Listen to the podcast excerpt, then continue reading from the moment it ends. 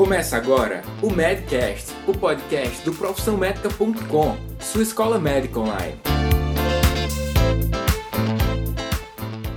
Aqui quem fala é Daniel Coriolano e ao final do conteúdo de hoje eu quero que você responda a seguinte pergunta. Qual resposta você gostaria de dar?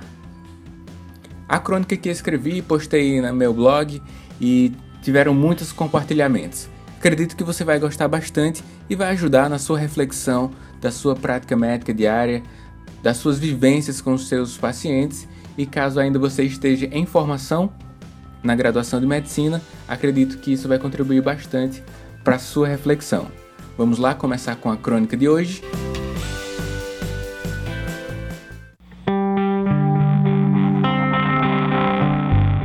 Hoje, eu e outros professores estivemos em uma instituição de longa permanência para idosos, ILPI, com fins acadêmicos e na companhia de alguns alunos de medicina.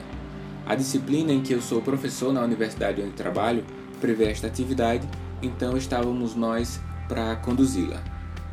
O objetivo de aprendizagem era registrar a história de vida do idoso. Os acadêmicos se dividiram em dupla e, bem, sobre os acadêmicos, eu digo mais pra frente.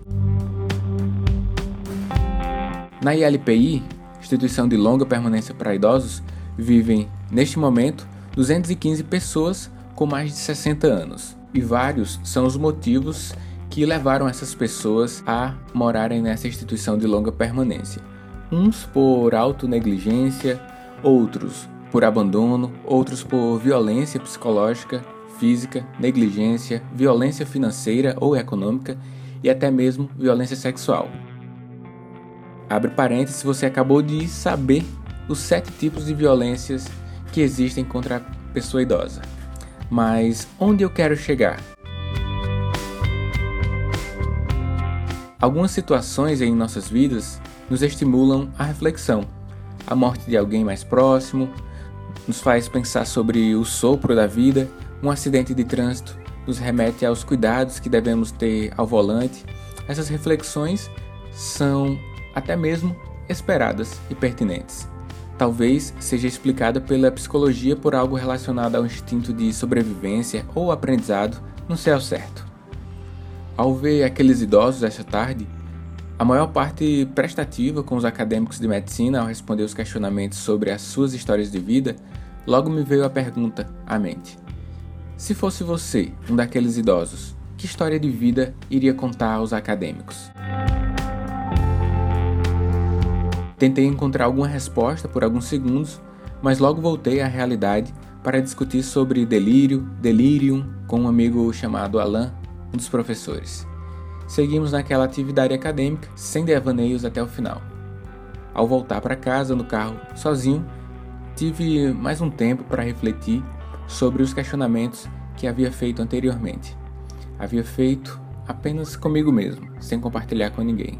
Fiz aquilo ao som do único CD que restava ali no meu carro, Myron 5. Se fosse você, um daqueles idosos, que história eu gostaria de contar para aqueles acadêmicos de medicina? Mais uma vez a pergunta aparecia na minha mente. Acredito que escolhemos a vida que temos. Pelo menos em sua maior parte. Posso escolher os meus amigos, posso escolher se vou estudar ou não, posso até pensar que escolho ou em quem vou votar, embora as diferenças sejam discretas entre um candidato e outro. Posso escolher se vou cursar medicina ou não, enfim, escolho algo todos os dias. Eu escolho apenas pensar ou decido compartilhar minhas experiências através desse podcast para gerar aprendizados e reflexões em você que está ouvindo este conteúdo.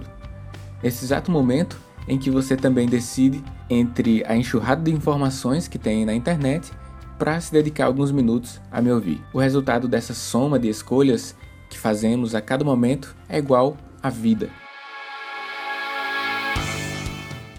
Nossa vida é feita de cada um dos segundos que optamos por fazer algo ou não fazer, ir ou não ir para algum lugar, amar ou odiar, sorrir ou chorar, sentir ou imaginar. A história que vamos contar um dia está sendo escrita nesse exato momento. Neste livro, que já temos muitas páginas preenchidas, que é o passado, o problema é que não sabemos se pela frente ainda temos algumas poucas linhas para serem preenchidas ou inúmeras páginas em branco. Eu, você e outras pessoas que já abandonaram o podcast antes de chegar a este momento, só temos a certeza das folhas que passaram. Alguém escreverá o prefácio ao finalizarmos esse livro chamado Vida. A nós cabe as pequenas escolhas e vamos fazer isso pelos próximos segundos, minutos, horas, dias ou anos. Eu já tenho em mente pelo menos uma das coisas que quero contar. Eu fiz a diferença por onde passei. Isso eu quero contar muito. Ao refletir sobre o que é a vida e as escolhas que podemos fazer, uma chave roda em nossa mente. Acredite nisso. É o que alguns livros chamam de mindset ou mentalidade. Eu chamo de mentalidade métrica avançada. Uma vez virada essa chave, você passa a ter uma vida mais consciente, planejada e até mesmo, onde possível, enriquecedora para você e para a sociedade. Qualquer dia conto mais sobre minha história com detalhes e o motivo pelo qual optei empreender em saúde e contribuir com o avanço da telemedicina aqui no Brasil. Já imaginou você em 60 anos? Imagine-se, por alguns quilos a mais, talvez uma dorzinha no joelho, com a hipótese diagnóstica de artrose, provavelmente com uma cirurgia de catarata agendada para a próxima semana. Neste exato momento, previsto no futuro, você está na sala onde costuma assistir televisão na sua casa, ainda antes de ligar a TV, mas já com o controle remoto na mão, o seu neto, estudante de medicina do segundo ano, motivado por uma obrigação acadêmica, estimulado por professores na universidade onde ele estuda, pergunta a você: vovô ou vovó, o que você fez da vida? Qual resposta você iria dar? Convido você a pensar sobre isso por alguns segundos. E se achar que vale a pena, estenda essa tarefa por alguns minutos, horas ou quem sabe, pense sobre isso pelos próximos dias. Certamente suas escolhas, após este período de reflexão, serão bem mais conscientes e precisas. Sua sensação de felicidade e qualidade de vida deve aumentar também. Sobre os acadêmicos que falei no início do texto, vou dizer agora o que aconteceu com eles. Bem, os relatos foram incríveis. Eles iniciaram a atividade em busca de contemplar um compromisso acadêmico e talvez alguns poucos tenham feito apenas isto, mas tiveram a oportunidade de conversar com pessoas com ricas histórias de vida e, com isso, aprender com aqueles que já viram muito da vida. Se eles, os idosos, escreveram uma boa vida ou não, de acordo com suas reflexões, não nos cabe julgar. Vamos gastar energia com variáveis controláveis por nós. Podemos fazer muito para melhorar a nossa vida e a vida deles, baseado na nossa profissão médica. E retomando mais uma vez a reflexão que fiz no início dessa crônica, nossa vida é feita de cada um dos segundos em que optamos fazer algo. Ir ou não ir para algum lugar, amar ou odiar, sorrir ou chorar, sentir ou imaginar, a história que vamos contar um dia está sendo escrita nesse exato momento. O que você está escrevendo agora no livro da sua vida? Isto é a profissão médica, isto é a medicina.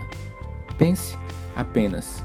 Se você conseguiu chegar até o final do podcast, parabéns e boas reflexões.